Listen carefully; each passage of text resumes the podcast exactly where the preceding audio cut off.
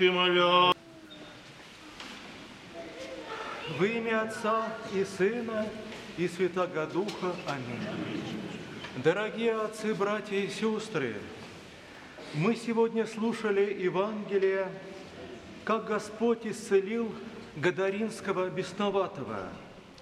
Господь ступил на землю Гадаринскую, его встретил бесноватый, одержимый злым духом человек, который жил во гробах, горах и пустыне. Никто его не мог обуздать, никто ему не, не мог связать, усмирить. Он разрывал оковы и приносил множество вреда живущим людям. И даже многие боялись проходить тем путем. И вот Господь изгоняет из него злых духов. Бесчисленное количество злых духов Он исцеляется, выходит навстречу Спасителю, жителям Гадаринской стороны, но они не удивляются чуду Божию, Его величию высоте, а только погибших свиней. Потому как вы помните, злые духи вселили свиней, и это стадо, более двух тысяч, низверглось в море. И вот эти люди просят Спасителя Христа выйти из их пределов, не желают быть со Христом. Посмотрим повнимательнее места этого рассказа из Евангелия, что мог испытывать одержимый злым духом человек. Он испытывал невыразимую муку, невыразимую тоску, пустоту жизни – это состояние называется одержимостью, и каждый из нас, конечно, испытывает в своей жизни такое состояние. Демоны, злые духи каждого из нас пытается мучить, причинять нам злое. И вот одержимость мы испытываем в той или мере степени, какой степени страсть обладает нами – и беснова этого, этого рассказа является ярким примером того, что могут сделать с нами демоны, злые духи. Однажды в одном месте стояла идольская статуя Венеры. Вы знаете, это богиня похоти. У греков называлась богиня любви. На самом деле мы понимаем, что это богиня вожделения, идол. И вот это было в Карфагене. Один человек проходил мимо этого идола, остановился, залюбовался, а мы знаем, что этот идол представляет собой обнаженную женщину, обратил свой мысленный взор, принял помыслы и стал одержимым бесноватым. И каждый из нас – кто не хранит свое зрение и увлекается телесной красотой другого человека, забывая при этом, что глаза могут быть окнами смерти, может стать таким же одержимым. И мы знаем, что когда человек увлекается телесной красотой другого человека, забывает буквально все, он хочет видеть, слышать только о предмете своего пристрастия, вожделения. Он готов перейти через моря, океаны. Его ничем нельзя связать, обуздать. И это в миру называется привязанностью пристрастия. Человек готов отдать все, забывая всех, лишь бы только этим человеком обладать. И в мире мы видим не любовь, а высшее выражение эгоизма – Любовь по учению Евангелия, святых отцов, есть забвение себя, самоотречение ради других их пользы. А в этом случае человек готов какую-то пользу оказать при том условии, что любимое или любимый будет принадлежать только ему. И если человеку не отвечает взаимностью, он потеряет, может потерять голову, и такие случаи могут заканчиваться самоубийством. Все эти бесконечные отеллы, дездемоны, Кармены, с такой легкостью описанные и красотой писателями в своих творениях, научают нас отвратительным нехристианским чувствам. Вспомним мы с вами Ирода, по повелению которого был обезглавлен пророк Притеча. Кто его научил? Его научило вожделение обладать своей незаконную супругой Радиаду, которая, собственно, его и вразумила. Может, кто слышал о персидском царе Дарии, который имел наложницу. Эта наложница с ним что хотела, то и делала.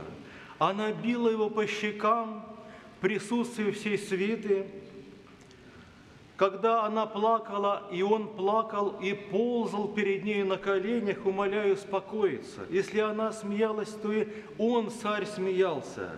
Вот у кого, какова одержимость, беснование злым духом. И, конечно, многие из нас в своей жизни это испытывали и испытывают.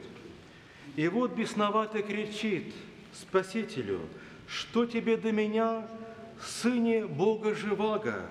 Ты прежде времени пришел меня мучить, и Христос повелевает демонам выйти из этого человека, но при этом демоны просят, мы даже не всегда молимся, просим, общаемся с Богом, Творцом земли и вселенной, а демоны просят, чтобы им войти в свиней. Почему же демоны не хотят идти в бездну? Потому что бездна – это состояние пустоты, жизни без Бога, особого крайнего рожения эгоизма. И от этого чувствует, и от эгоизма человек замыкает все на себя, свои интересы. Так, так и многие люди, особенно неверующие, готовы чем заниматься, только бы закрыть пустоту своей жизни, которые живут без Бога, стараются как-то интересно провести время, они готовы идти на любые беззаконные желания, только уйти от этой пустоты. И люди тратят свое время для своей вечной погибели, а не для спасения. Страсти начинают двигать человеком, страсти имеют в себе предмет наслаждения беззаконного, греховного. Человек создан по образу и подобию Божию – это значит, что душа наша бессмертна, это значит, что мы стремимся непрестанно к своему Творцу, творению бесконечности. В нас заложено стремление к Богу, искать чистоты, красоты, совершенства, счастья, стремиться к идеалу. И вот на этом-то бес и сыграл. Он подменяет действительную красоту ложную красотою. Человек ищет мира, совершенства, покоя, в этом не разобравшись, и встает на путь беззаконных утешений. Он ищет утешение страстное, незаконным наслаждением. Любой грех, который мы совершаем в жизни, есть желание избавиться от этой пустоты. Совсем недавно, когда трудно было найти путь к Богу, к церкви, Многие по-своему пытались заполнить эту пустоту жизни. Если взять семейную жизнь, то очень часто ошибались, делая выбор своего спутника жизни, потому что не знали, как правильно это сделать. Часто выбирали человека по внешним качествам, по телесной красоте, может кто-то рационально, прагматично – по корысти, а когда начинали жить вместе, очень быстро разочаровывались. А демону было только это и надо. Он сразу людей толкал на неверный шаг. И вот мужчины часто начинали пить горькую, а женщины замыкались внутри, создавая домашний уют, пытались обставить свои дома и совсем недавно наши квартиры, дома были наполнены совершенно мещанскими вещами, хрусталем, бесчисленными коврами. И вот так человек пытался заполнить свою пустоту. Но нужно сказать, что бесконечное стремление к Богу может заполнить только бесконечный Господь. Но пройдет жизнь, туман рассеется, и мы окажемся перед бесконечной бездной. Как сказал один старец Оптинский, я не помню кто, он сказал такие слова, «Все прошло и все минуло, и беспечных обмануло». Затем последуем рассказу из Евангелия. Далее, когда пастухи увидали свиней, которые бросились в море Галилейской с крутизны, они пошли, рассказали в город, а свиней было большое множество, более двух тысяч, и тогда просили Христа уйти из их пределов. О неразумное гадаряне! Кто может неразумнее, глупее этих людей, которые Христа изгоняет из своих пределов? Многие, конечно, возмутятся, скажут, как низок поступок гадарян – людей, которые просили Христа уйти, но дело в том, что мы такие же самые. Ежедневно, ежечасно мы изгоняем Христа, Спасителя, из наших пределов нашего сердца. И кто так не поступает, пусть первый бросит камень в Гадарян. Но может кто скажет, нет, я люблю Христа, света моего, и никогда его не бесчещу, но, братья и сестры, это легко доказать, что это не так. Вспомним слова Христа. Все, что доброе, мы делаем другим людям, делаем самому Христу. Все плохое, что делаем другому человеку, любое слово, поступок, мы выливаем на главу Христа Спасителя. Скольким людям мы могли помочь, но мы их не замечали. И эти люди исчезали, в нашем сознании в небытие. Сколько людей, которые нуждаются в помощи, мы не поддержали, пусть даже мысленно, молитвой, словом, небольшим делом, но мы их не замечали, проходили мимо, и тем самым мы изгнали Спасителя из пределов нашего сердца. И святые отцы говорят, если ты оскорбляешь человека, ты оскорбляешь самого Христа. Один великий подвижник древности Полос просил своих учеников кланяться всем, кто к ним приходил, и говоря, что они лучше нас, мы хуже их.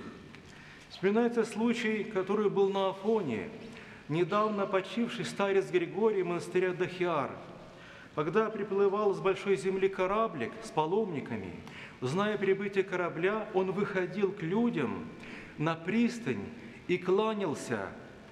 Каждому паломнику земной поклон совершал. Кто знал, что это старец, наместник, кланяется каждому паломнику, он делал ответный поклон, кто не знал, проходил мимо. Так и мы будем относиться, что все Божие нас окружает, у нас будет исчезать дерзость, вольность, греховный смех, мы меньше будем грешить, потому знаем, кому видим перед собой образ, подобие Божие. И вот демоны просят Христа, чтобы им войти в свиней. Почему же Господь не отправил их сразу в бездну? А потому, говорят святые отцы, чтобы обнаружить присутствие бесов, их наличие. И свиньи под действием демонов бросаются в море, тонут – Господь специально их обнаружил перед людьми злых духов. Он их обнаружил для того, чтобы мы знали, что есть такая сила, невидимая, страшная, которая желает нас уничтожить, погубить, и чтобы мы знали, что были внимательны, призывали имя Божие, Иисусу в молитву на помощь.